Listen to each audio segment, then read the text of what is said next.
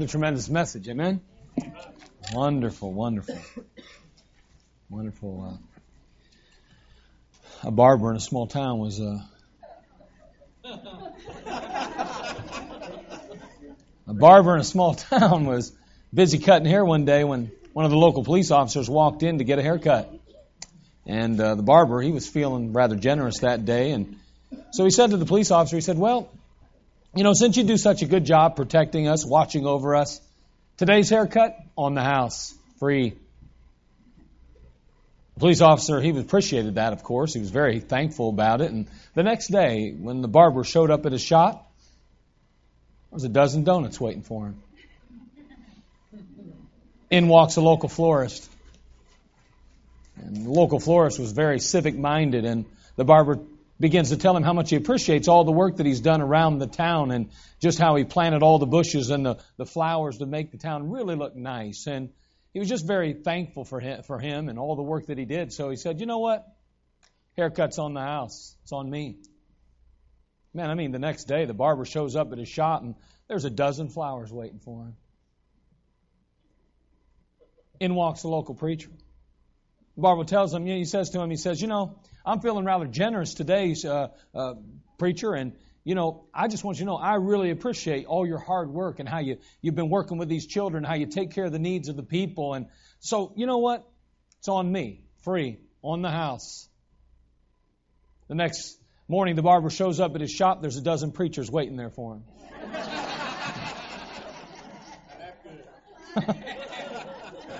yeah, now that's true too. That's a true story right there. Not the first two parts, just the last one. Acts chapter 1. Acts chapter 1, verse 6. yeah, buddy, I'll tell you. Acts chapter 1, verse 6. Again, we're just going to use this as a kickoff to our, our, our, our series, uh, of course, tonight, a continuing series. And again, we're dealing with keys to the Bible. We're talking about New Testament survey, Brother Kavanaugh. Remember this morning he said we were in the Old Testament? But anyway, okay, well, I remembered. He did come to me later and said, We're in the New Testament, aren't we, preacher? I went, But anyway, he, that's okay. He, he's all right. He's all right. So anyway, we are in the New Testament, and again, we started with that New Testament just uh, a week ago. And so today we're going to continue with that, all right? Part two of that. And so, Acts chapter 1, verse 6, we simply read, When they therefore were come together, they asked of him, saying, Lord, wilt thou at this time restore again the kingdom to Israel? Again, we have this tremendous question, and uh, it's such an important question. In the last lesson, of course, we addressed the Gospels. We talked about Matthew, Mark, Luke, and John. We spent the majority of our time in the book of Matthew. We noted and said that Matthew was a transitional book that bridged the gap between the Old and the New Testament, and it also revealed the life of the Lord Jesus Christ and his ministry. Today we want to pick up with the book of Acts, and we want to start there and continue on with our New Testament. And so, the book of Acts is another transitional book in the Bible. It's one of the three transitional books that we'll deal with through the course of time here, but we deal with Matthew, you deal, of course, with the book of Acts, and then Hebrews. So, just like Matthew and Hebrews, Acts is a transitional book. And it's a book that must be understood. It's, it's, um, you got to be very careful in the book of Acts, just like you are in Matthew. Uh, the damage that's been done as a result of of misapplying this particular book of the Bible by religion is astounding. It's astounding. Matter of fact, of all of Satan's devices, I mean, you could take all the bars in town, you could take, you know, all of the um, the wickedness and the evil devices of Satan and almost put them all together. You probably wouldn't come up with an, as many people going to hell over all those combined as you do simply doctrine misapplied out of the book of Acts and through religion. of all Satan's devices, there's none other so destructive as religion. It's, it's, it's astounding. Now, again, let religion, let a religion have some bad doctrine, but then let that religion and its doctrine hang around for 100, 200 years, maybe even a thousand or more. And literally, there are millions and millions of people dying and going to hell as a result of it. Millions. In Matthew chapter 23, verse 14, the Bible says, Woe unto you, scribes and Pharisees, hypocrites! For ye devour widows' houses, and for a pretense make long prayer. Therefore, ye shall receive the greater damnation. Basically, what we find then is that Jesus is being very clear. False religious leaders will receive the greater damnation. We learn that there is a greater damnation, that, that hell is not equal, that there is a level, if you will. And some people want, don't want to come to that conclusion, but why would he say the greater damnation? Obviously, their punishment will be greater because their sin is greater, and that numerous, even millions, have been deceived and ultimately going to hell. How important is it that we rightly divide the word of truth then? How, how valuable and how vital is it that we are careful to put the divisions where they belong so that we don't misappropriate Scripture? now, the Acts of the Apostles is probably the most important book of the entire Bible for Christians to understand. And it has to be understood. Because in the end, you're going to mess up everything if you don't get this one straight. Ultimately, if you don't understand Acts, then you're going to have a real difficult time maybe with understanding your salvation even. It's very important. Now, again, obviously in the New Testament, the book of Acts is paramount, of course. It's pivotal. It's very, it's, it's, it's very pertinent. It's very uh, important that we get this nailed down. so, we got to handle Acts very carefully. And so we're going to take a little bit of time today and we're going to talk about the book of Acts. That's the only book we're going to address today. And we're going to see what we can learn from it and try to understand it a little bit as we take a walk again through history and as we consider uh, the, the uh, Acts of the Apostles and, uh, you know, this kingdom kingdom of heaven, kingdom of God. And it's so imperative, it's so important we get this nailed down. So let's go ahead and have a word of prayer, and then we'll go ahead and get started. All right? Father in heaven, we want to thank you again for just the opportunity that we have to be here tonight. Thank you for these that have gathered that have a heart and a desire, Father, to glean from your word. May they not be disappointed. May our hearts truly be encouraged tonight. May we be instructed. May we be inspired even. Lord, we need you today. May you help the Word of God to be unfolded in a way that is very care- carefully uh, handled, but also very clearly seen. Lord, again, uh, we thank you for just your Son and for our salvation. Lord, just for the privilege it is to be called the children of God, the sons of God. But Lord, we want to be able to handle your word properly. We want to be able to encourage others by it. Lord, it's not enough just to have the truths ourselves. Help us to understand these truths that we may share them with others. Now, Father, again, bless us. Fill me with your spirit. Lord, may you just help me to be your mouthpiece tonight. Be with your people. And again, Lord, anoint our ears that we may hear with spiritual ears. Well, thank you for what you will accomplish this evening. In Christ's name, amen. Now, we talk about the Acts of the Apostles. As we said, this is another transitional book in the Bible, just like Acts, just like Hebrews. The most important thing to remember about the book of Acts is that it is not a doctrinal statement of church theology. It's not a doctrinal statement of church theology. You say, what do you mean by that? Well, it's a historical account of the Acts of the Apostles. Acts is an historical book not a doctrinal book. You have to be careful when you deal with Acts because there's a number of wonderful principles and there's some tremendous truths bound in that book. But you have to be careful that you don't put too much weight on it when it comes to church doctrine. You have to be very careful because, see, it's not a doctrinal statement of church theology. So, the name of the book is the Acts of the Apostles.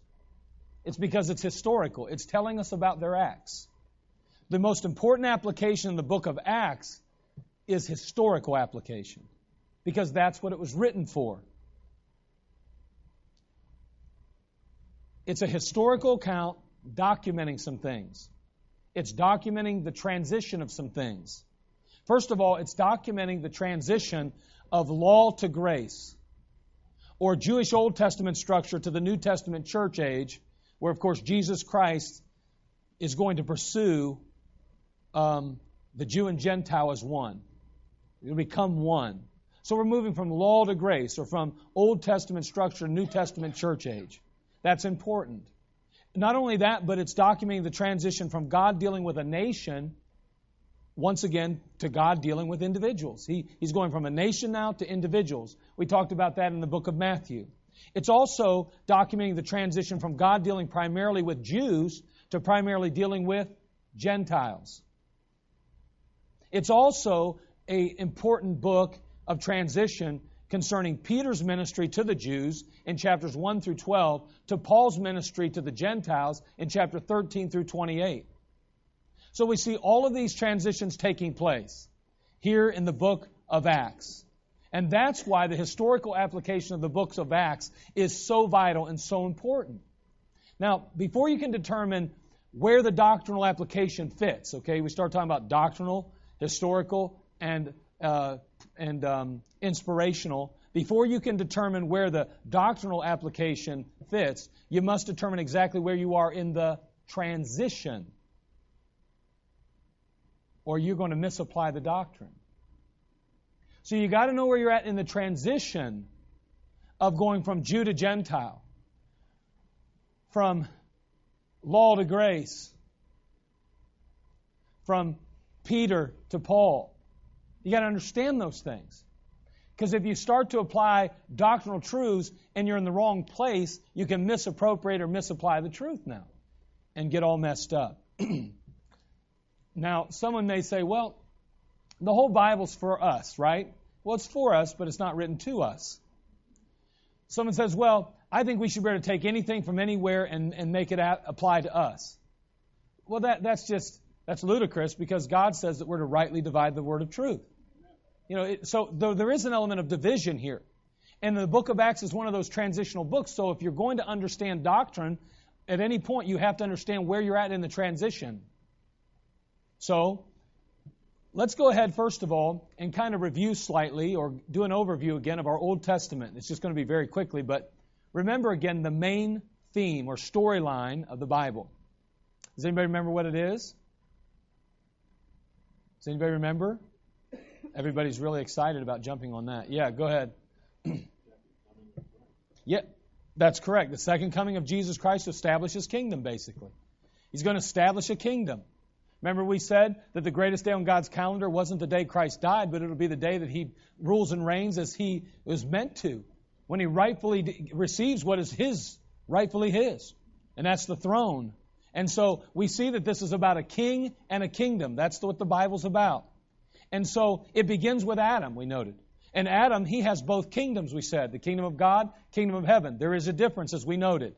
The next, from there, it goes to Noah and to his descendants, ultimately to Abraham, then to Isaac and Jacob.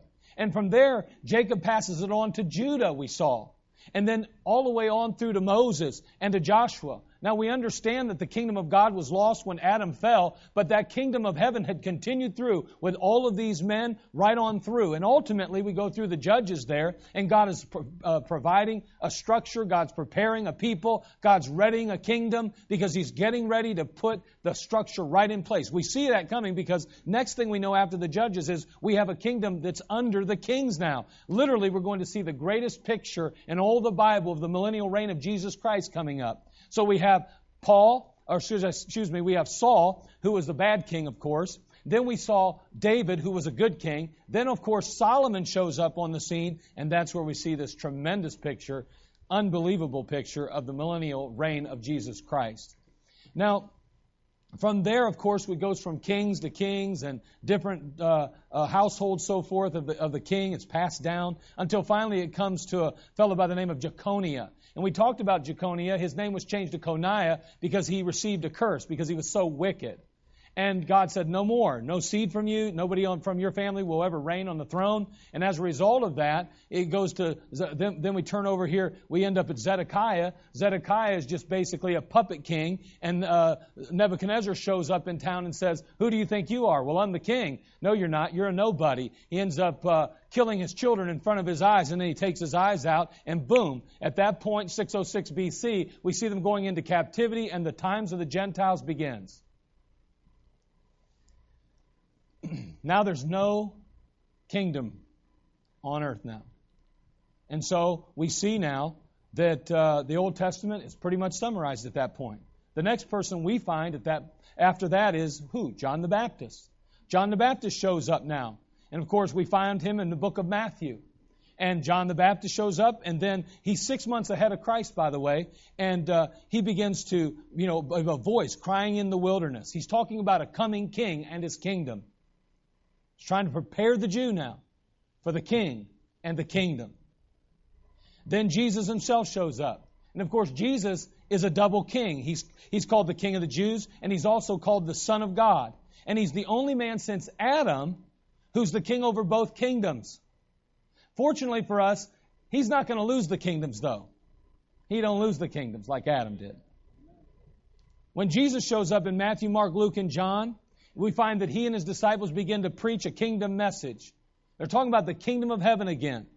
And that's why in the Gospels, in the early part of the book of Acts even, the only people that are ministered to are Jews. You don't see Gentiles being dealt with. You ever wonder why Jesus said, go to, go to the Jews? You know, and he talks to that woman. She says, Oh, but uh, if I could just have the crumbs that fall from the master's table. He said, Does, you know, does the um, uh, good man give his crumbs to dogs? You're a Gentile, you're a dog. Man, I'm ministering to the, the Jew here. I ain't got time for you Gentiles. We're trying to get a kingdom established. You ever wonder? That's what's going on now. He's not dealing with Gentiles. All through the book of Matthew, Mark, Luke, and John, and even into Acts, you're going to see that his emphasis, his primary focus, is solely on the Jew and the Jews who's being addressed and dealt with. Now, in Matthew chapter 12, we came to a place where we saw that Israel committed what was often referred to as the unpardonable sin. We know that they attributed the miracles of Christ to the power of Satan. And basically, what they had done was they rejected Christ in the kingdom at that point. That was their crime. And in chapter 13, the teaching of the kingdom goes into a series of what's called parables. We noted that they, we should be, they should probably be called terribles. Now, we find ultimately in the Word of God that the Jews have three chances, or had three chances, to get the kingdom back in the New Testament. Three chances. The first one was John the Baptist. John the Baptist came preaching in Matthew chapter 3, Luke chapter 3. He came preaching the kingdom of heaven. And of course, the Jews, they didn't like his preaching a whole lot. They weren't real impressed with it. So what they do? They killed him. Then the next chance was Jesus himself. He shows up on the scene saying, I am the Messiah. I'm the promised one. I'm the one that's to rule and reign on the throne of David. And of course, they killed him too. Wanted nothing to do with him. Now, again, remember, it's interesting to note this, but remember how Jesus, being rejected and ultimately crucified, he hangs on the cross and he makes this statement. He says, Father, forgive them, for they know not what they do. You know, you remember that, right? And then that's a wonderful statement, you know, and we're excited about that, and that's good. And we ought to be excited about that. But a lot of people think that Jesus was just being really nice to forgive the world for doing them wrong. But that's not the truth. He wasn't particularly concerned about the world at that moment. You say, What? Absolutely. I want you to notice his prayer before his betrayal, right before his betrayal in chapter 17. Look at chapter 17, John 17, verse 9. Notice what Jesus prays here, even in this prayer, prior to his betrayal. Remember, we're still dealing with a king and a kingdom.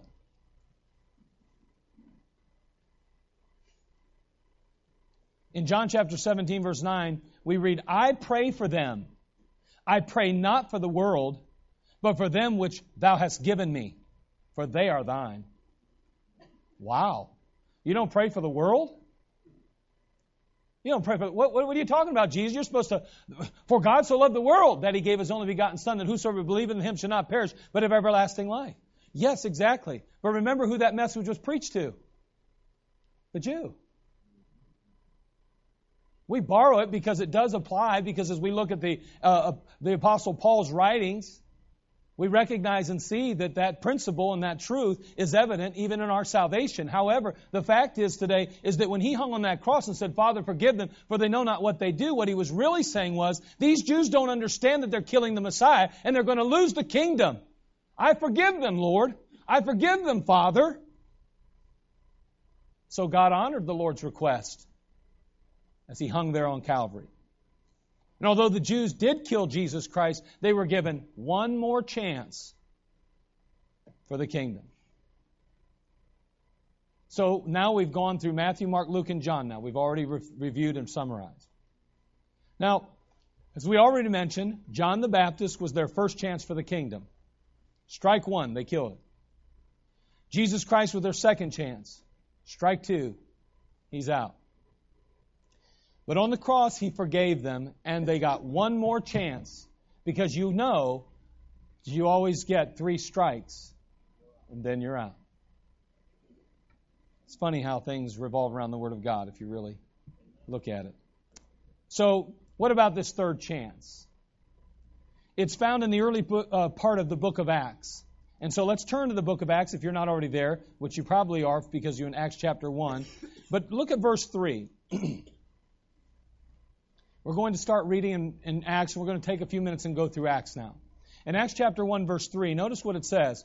To whom also he shewed himself alive after his passion by many infallible proofs, being seen of them forty days, talking of Christ, and speaking of the things pertaining to the kingdom of God. He's talking to them, sharing with them, instructing them concerning the things of the kingdom of God. The kingdom of God is a spiritual kingdom, not a physical kingdom. In verse 3 again, he's talking to his disciples about this spiritual kingdom. But look in verse 6 again, where we started off tonight. And when they therefore were come together, they asked of him, saying, Lord, wilt thou at this time restore again the kingdom to Israel? Chapter 1, verse 6 is the theme of the book of Acts. That's the real question. That's the real issue. This is the question around which the entire book of Acts is built, as well as the entire New Testament, really. Now, those disciples were looking for Jesus to what? Restore a visible, physical, literal kingdom, just like it was back in the book of Kings through Chronicles. The first few chapters of Acts have nothing to do with church age Christians. They're not there. Someone says, You're nuts. Just follow now. Let's just slow down and watch what's going on here in the book of Acts. Again, the first few chapters of Acts have nothing to do with church age Christians. Talking about exactly like we function and operate today. There is, however, a group of Jews that are doing some things. Number one, they're preaching a second coming message. They're preaching a second coming message. They're getting a bunch of other Jews saved. A bunch of Jews are getting saved. All, congreg- uh, all congregating, all of these Jews are congregating in Jerusalem in a communal church they're coming together. Remember how they're selling all their goods? They're coming together as a almost like you think, wow, do we have to live in communes? I mean, we have to pool our resources. We have to live together. And well, that's what was going on in the early book of Acts, wasn't it? Oh, let's go ahead and pull our doctrine from there. Sell all your homes and give the money to the church, and I'll distribute it as I see necessary. That's what they did to the apostles. They started selling properties and lands, and they brought them to the apostles and said, Here, distribute them as necessary and needed. And what they did is they gave from the rich to the poor. Isn't that amazing? People that had no food were getting food because people that had food were giving theirs for them. I'm just saying it was communal. It was different. It's a totally different system in the early part of the book of Acts. So they're preaching a second coming message. They're getting a bunch of other Jews saved. All, the con- all, all of them are congregating in Jerusalem in a communal church. And then number four, they're getting ready for what? The return of the Lord Jesus Christ. So they're getting ready for. So the disciples asked the question in Acts chapter 1, verse 6 early on Wilt thou at this time restore again the kingdom to Israel? Good question, guys. In our last lesson, we made that very clear. It was very valid, very reasonable question. However, notice that Jesus doesn't give them a specific answer. Look, if you will, in Acts chapter 1, verse 7 now. and he said unto them, it is not for you to know the times or seasons which the Father hath put in his own power. But ye shall receive power after that the Holy Ghost has come upon you, and ye shall be witnesses unto me both in Jerusalem and in all Judea and in Samaria and unto the othermost part of the earth. Now again, notice what he's doing. There's principles there. There are practical principles that we need to adhere to. In the book of Ephesians, we are to be filled with the Spirit, that we fulfill, don't fulfill the lust of the flesh. We're to walk in the Spirit, not fulfill the lust of flesh. We understand that, and we see where the Spirit of God is received, and, and we see how He comes and lives and moves into our life. We understand that. But notice again, He says, it's not for you to know the times or the seasons which the Father hath put in His own hands. Very clearly, it's not for you to know those things. What? Specifically, the times and the seasons. Individual words are very important in the Bible. You got to watch them carefully. And I want you to note the very specific words that the Lord Jesus uses. Again, times and seasons. On the other hand, look at what Paul says to the church at Thessalonica. If you have your Bible, look over there in 1 Thessalonians. Keep your hand in Acts because we're going right back. But 1 Thessalonians chapter 5, verse 1 through 3. Notice what he says here.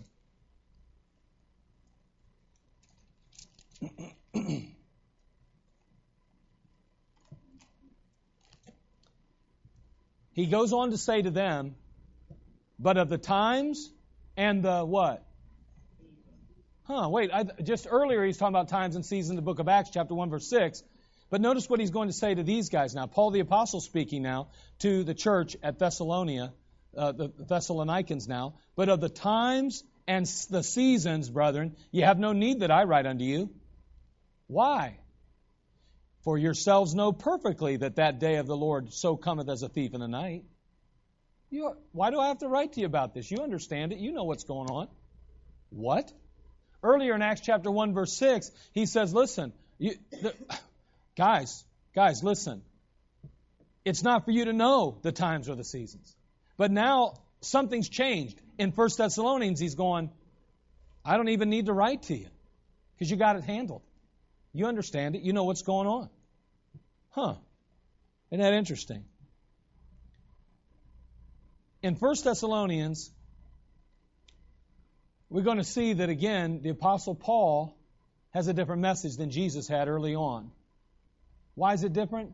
Because something changed. There's a difference.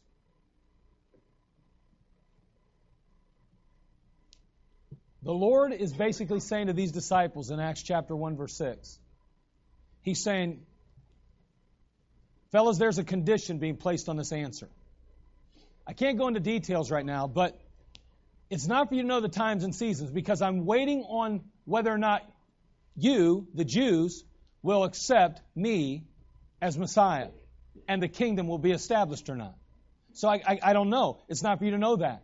We're holding off. We still got something that's going on here, and that condition is being placed on this answer. that's kind of interesting to me.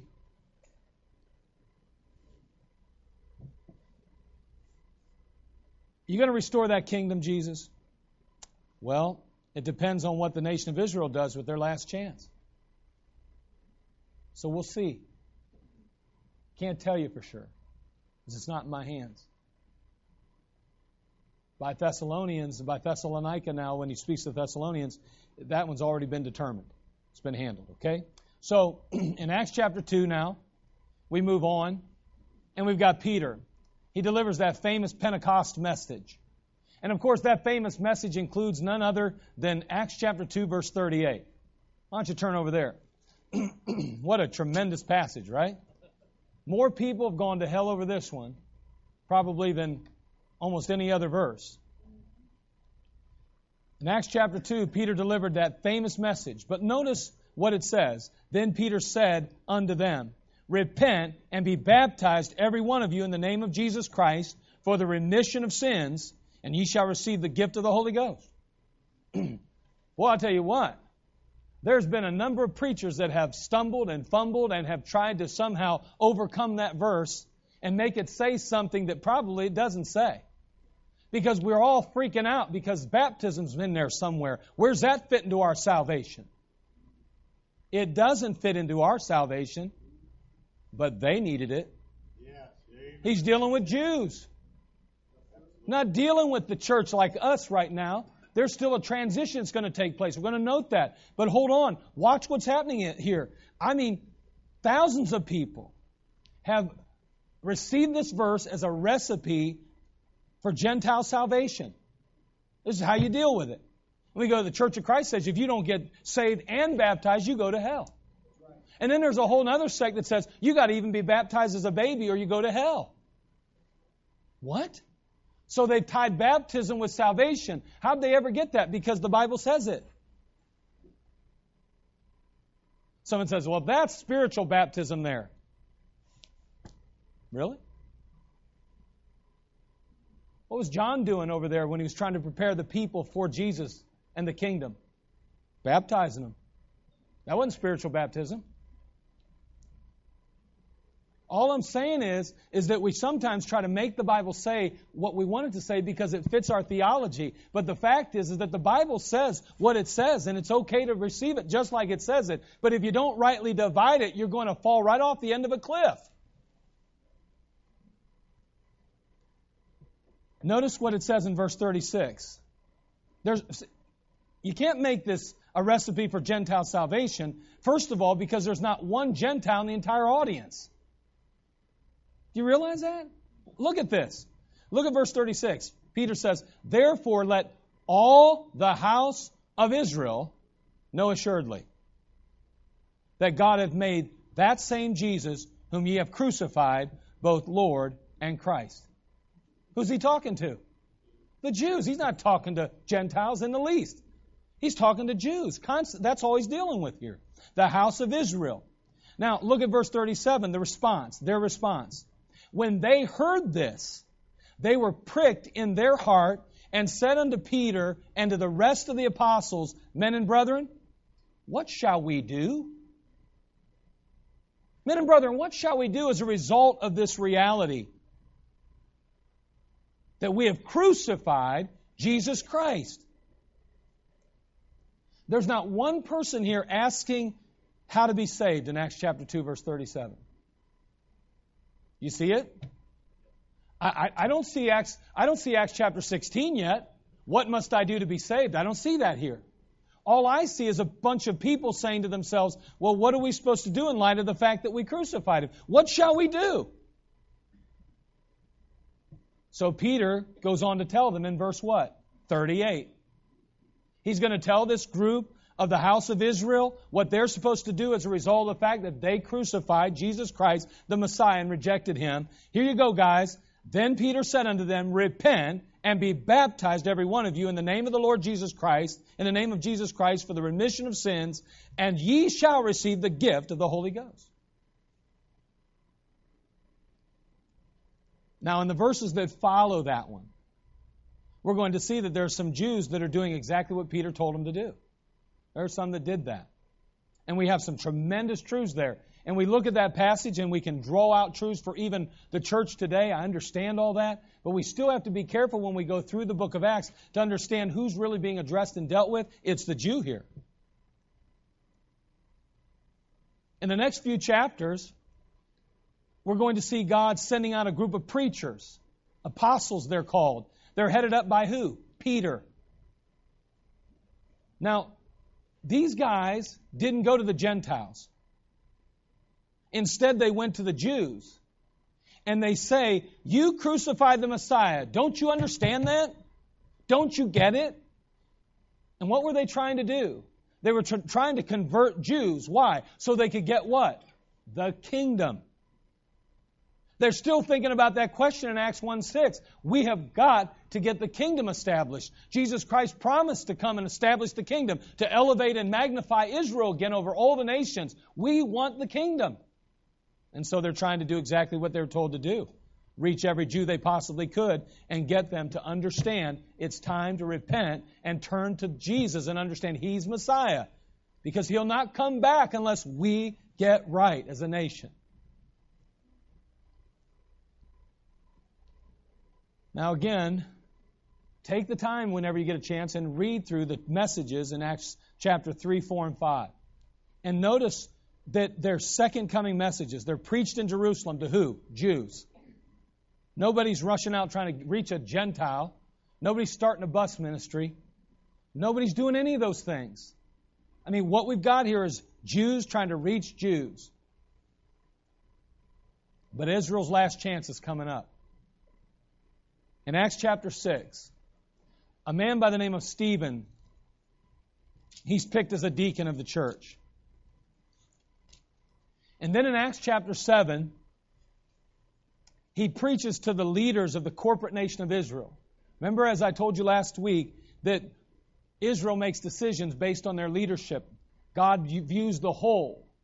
It's not individual, he's dealing with nations. So therefore, the leaders of the nation make decisions on behalf of the entire nation. And so here's Stephen now preaching to the corporate nation of Israel, to their leaders. When Stephen preaches this message, there's not one Gentile in the audience. Look at what he said in Acts chapter 7. And if there was, he snuck in and nobody was aware he was there. Because look what he says. And he said, Men, brethren, and fathers. That's interesting. So he speaks to his people. He says, Hearken. He's talking to Jews again. He's talking to Jews. He's Jewish. Those are his brethren. This is his fathers in the faith. These are his people. He goes right on, right from there now, to mention who? Abraham.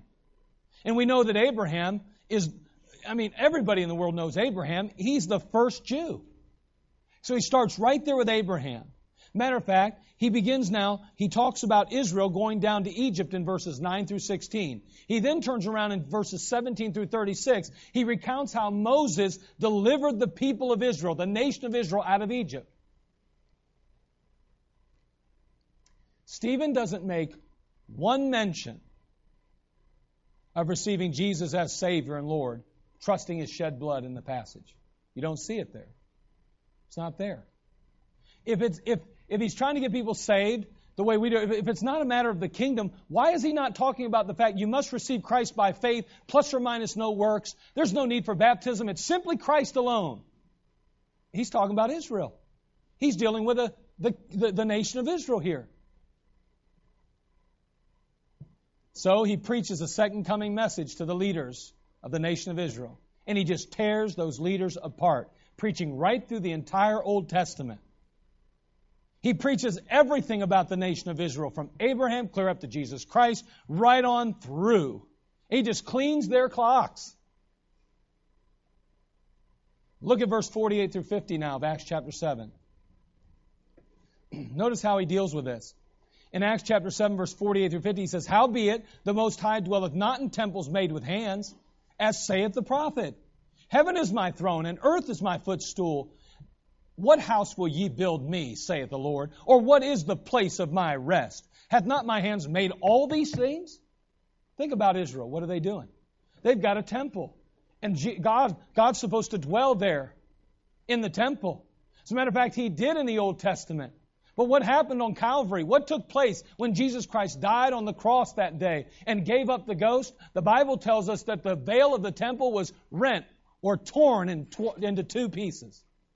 What are these Jews doing now? You've got some priests running back to the temple after it was torn and sewing it back together because they want to continue with their worship as it was.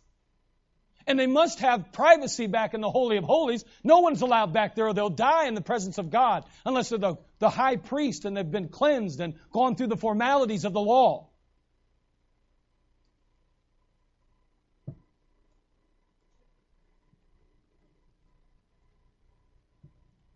That's a rough message he's preaching now. Look at verse 51. He goes on to say, Ye stiff necked and uncircumcised in heart and ears, ye do always resist the Holy Ghost, as your fathers did, so do ye. Fathers did? There's no Gentile here. They're still Jews. That's all he's dealing with here.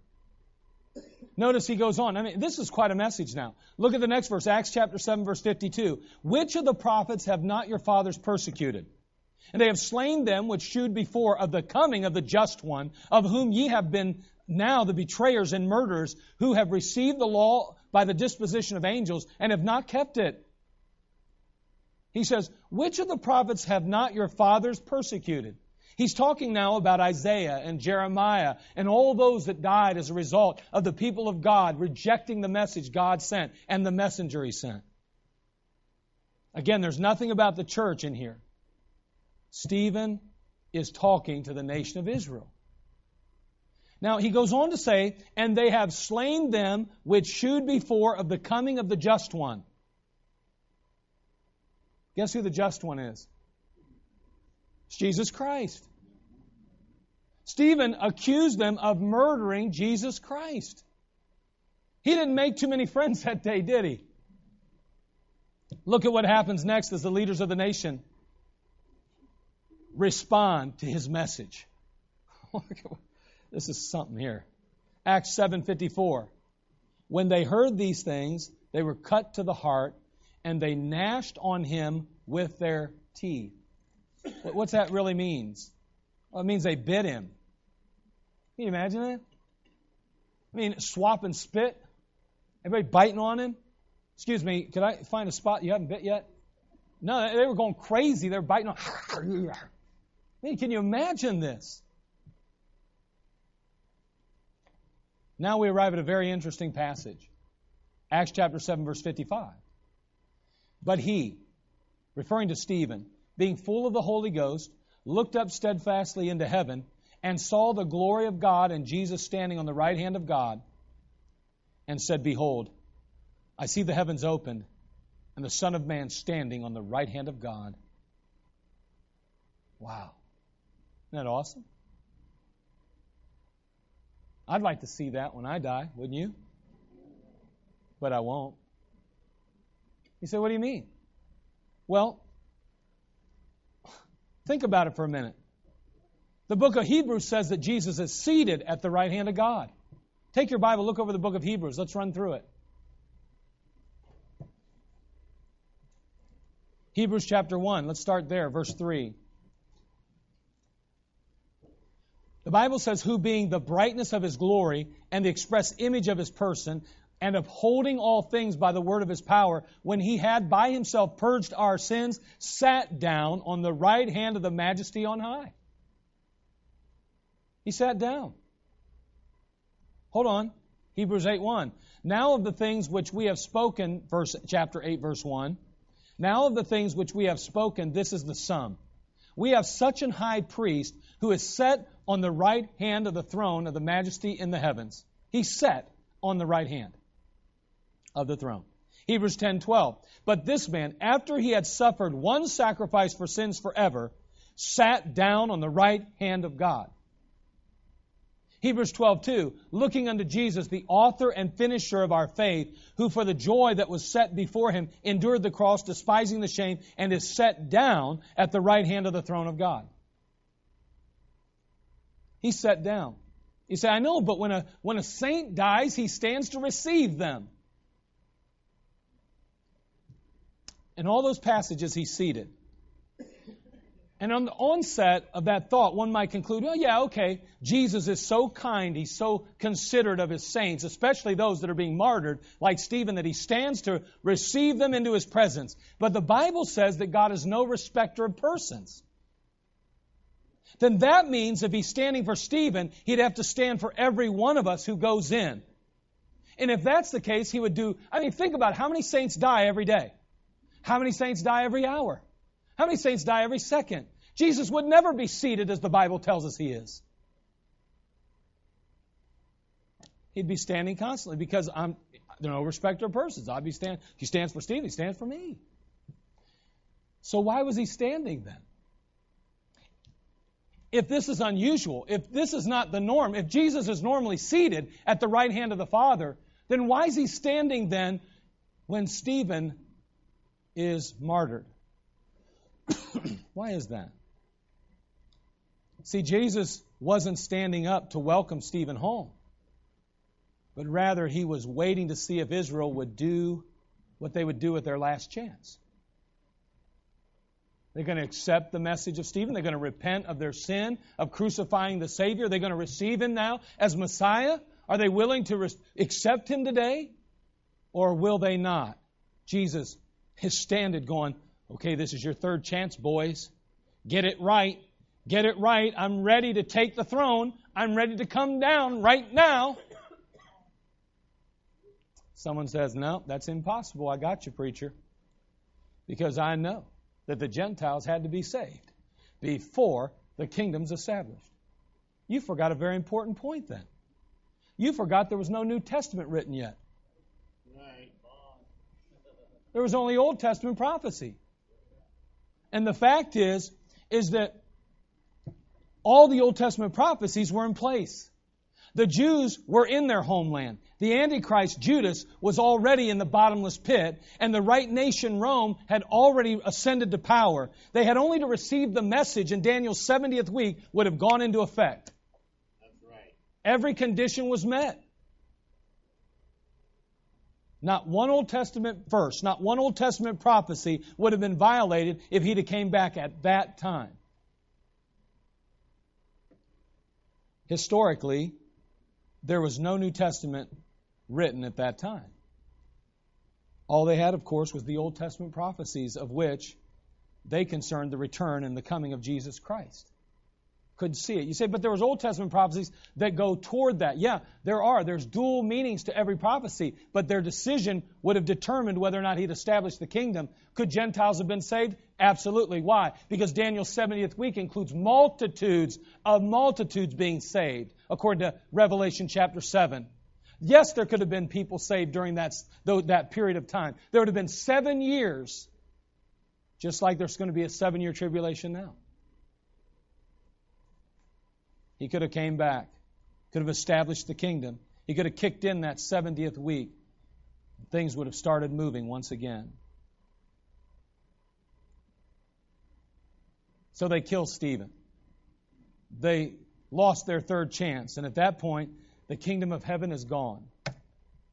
The only kingdom that's left is what? The kingdom of God now. In the Old Testament, there was only one kingdom, the kingdom of heaven. In the New Testament, there's only one kingdom, but it's the kingdom of God now.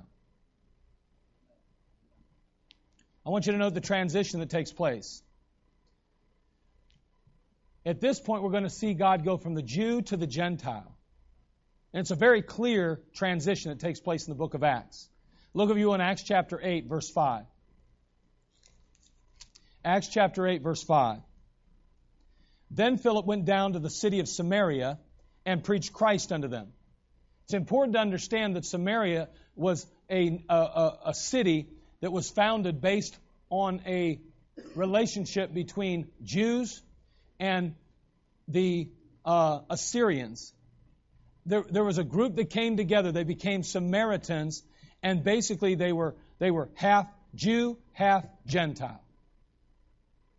And the transition's now beginning. Philip preaches in Samaria in Acts chapter 8, verse 12, when they believed Philip's preaching the things concerning the kingdom of God and the name of Jesus Christ, they were baptized, both men and women. We're seeing a transition. There was nobody dealing with any, any Gentiles. Now, all of a sudden, we've got Philip being sent to Samaritans who are half Gentile, half Jew. It's also interesting to note that it was at that time also that the church received a tremendous persecution and they were forced away from Jerusalem and had to go out into other lands now. All after the stoning of Stephen. Notice they're preaching the kingdom of God here in Acts 8:12. The kingdom of heaven's gone.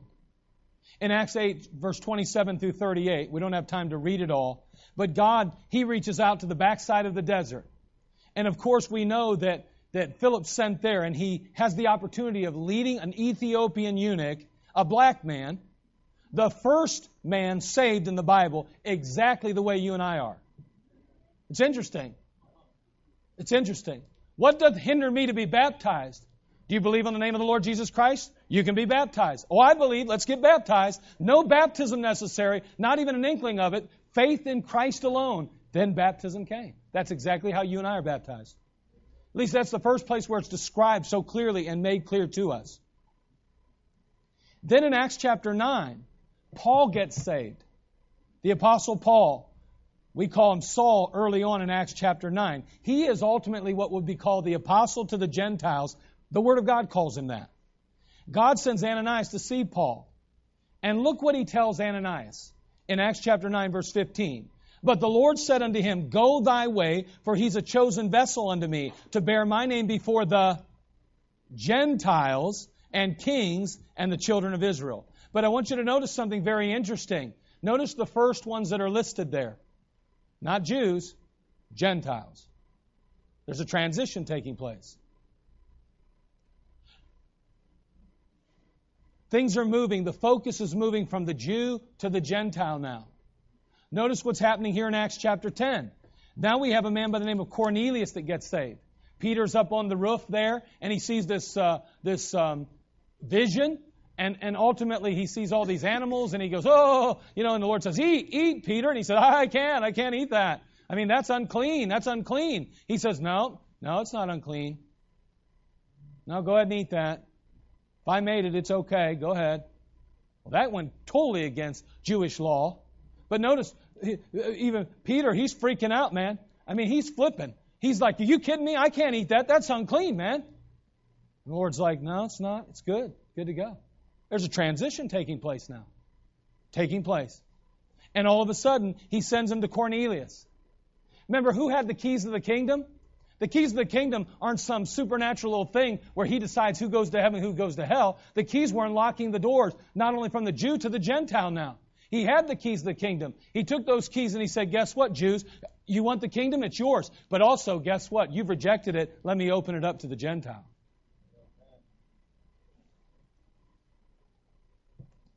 In Acts chapter 11, then, immediately following a Gentile. We're talking about Cornelius was an Italian centurion. He was all Gentile. We went from the Jews after the death of Stephen. We see Philip, who's going to Samaritans, or half Jew, half half uh, Gentile. Now all of a sudden, Cornelius chapter 10, after after mind you, the, the, the salvation of Paul, who would be the apostle to the Gentiles, Cornelius, a Gentile centurion, is being saved. Wow, what a transition is taking place in the book of Acts. Notice what it says in Acts chapter 11. The word Christian appears for the first time in the Bible there. Interesting, isn't it? After we see transition from Jew to Gentile, boom, all of a sudden this name pops up. And remember what we learned earlier that the, about the importance of the law of first mention. It has a significant truth to it. Acts 11:26 and when he had found him he brought him unto Antioch and it came to pass that a whole year they assembled themselves with the church and taught much people and the disciples were first were called Christians first in Antioch. You know where Antioch is? It's in Syria. You know what that is? A Gentile city. In Acts chapter 13, the apostle to the Gentiles, Paul, makes his first missionary journey into Asia Minor. That's Gentile territory. Again, we said that we're going to see a transition also from Peter's ministry, chapter 1, chapter 12, to the Jew, to now Paul's ministry, chapter 13, 28. Notice what's going on now. The apostle to the Gentiles going to the Gentiles. From this point on, the kingdom of heaven is never mentioned again in the book of Acts. Never mentioned. No one in Jerusalem gets healed after Acts chapter 7. That's an interesting truth. They're not getting healed. See, the Jew requires a sign. You're going to see that as you move along in the book of Acts, there will be signs, but they'll always be for a purpose to prove to a Jew now that a Gentile can be saved. There's always a Jew around when somebody's getting, you know, miraculously healed or tongues are being used. Always a Jew around because the Jew requires a sign. But you'll see that in Jerusalem there's no healings taking place now after Acts 7. At least nothing recorded. Now, it's the kingdom of God because the kingdom of heavens went out officially at the death of Stephen. This is what we see in the book of Acts, this transition taking place. Matthew brings you from the Old Testament to the New Testament. Acts brings you from the Jew to the Gentile. That's the real reason for the book of Acts. It's very important to understand this. It is a historical account of God taking a ministry that was directed at the Jew, and ultimately we see him directing it primarily to the Gentile. Therefore, we can never, under any circumstances, come to the book of Acts with any other thought in our mind than that. You can't go there going, I'm going to learn how to get saved in the book of Acts. You better be real careful with that. You can support salvation there. Man, run to Acts chapter 16. You see it. Boy, it's plain as day. You see the Philip, you see the uh, uh, uh, uh, Philip, man, that Ethiopian eunuch. What doth hinder me to be baptized? Praise the Lord for that. That's good. But be careful because then in chapter 19 of the book of Acts, you run into some people who have to be rebaptized because they had only John's baptism. What? John's baptism? There was a difference. Remember, what was John preaching about? A coming king and a kingdom. And all of a sudden, now in Acts chapter 19, Paul runs into them and says, Fellas, you're a little mixed up. Actually, it wasn't even Paul. But anyway, they say, You fellas, you're a little mixed up some of Paul's disciples, really, and say, You guys need to get this straightened out. You need baptized in the name of the Lord. You, you don't need John's baptism. We're not waiting for the kingdom now, the kingdom's in us.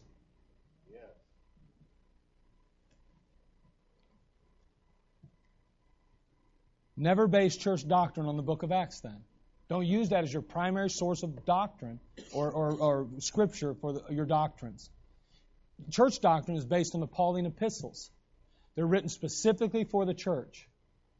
And we'll talk about those in the coming days, uh, the next time we jump on this thing. So there you have it. Good times. Amen? Amen? Man, that stuff's good. And boy, it helps you because there's so many areas in the Word of God that are confusing. If you don't rightly divide them, you can be off target big time. Man, somebody comes to you and says, So, right here it says right in the Bible that you have to be saved and baptized. What do you do with that, Baptist? Once saved, always saved. Saying it's only the blood of Christ and it's only faith in the Lord Jesus. What do you do with that? Well, it's kind of hard to sit and spend an hour and a half and explain it to them right off the bat. But the truth is, is that down deep at least you have a very solid basis and a faith, and you can say, wait a second, there's not even a Christian in the whole in the passage. What in the world, man? He's preaching to the Jews, and they're waiting on their, they're hoping to convince these Jews that a Messiah is going to come back, that Jesus was Messiah and he's going to return. They're trying to establish a kingdom. This has nothing to do with me. Man, listen, you want to talk about salvation? Let's run, run over to the book of Romans. Let's check it out. Let's see what the Bible has to say about this to the church today. To, let's talk and let's consider what the apostle to the Gentile has to say about this. Not the apostle to the Jews. You understand? I mean, you start to make some distinction here. And it starts to rightly divide. Rightly divide. Where's that verse? 2 Timothy 2.15, isn't it? Well, how's it start? Anybody tell me? Study to shew thyself approved unto God, a workman that needeth not to be ashamed, rightly dividing the word of truth. You're not going to get all twisted up if you begin to rightly divide. People won't be able to get you off track confuse you. It's, it's amazing. Now, again, I don't care how long you study the Bible, there'll be things you'll not understand. Doesn't matter. Doesn't matter who you are. There's going to be things we don't understand because we're not God. We didn't write this book. And if we understood it all, then there wouldn't be any difference between us and Him. But God wants us to have a good, solid handle on this book because He doesn't want us getting tripped up by all the false doctrine, false faiths, false religions. Just be careful. Father, we come to you. We do thank you again for all you do.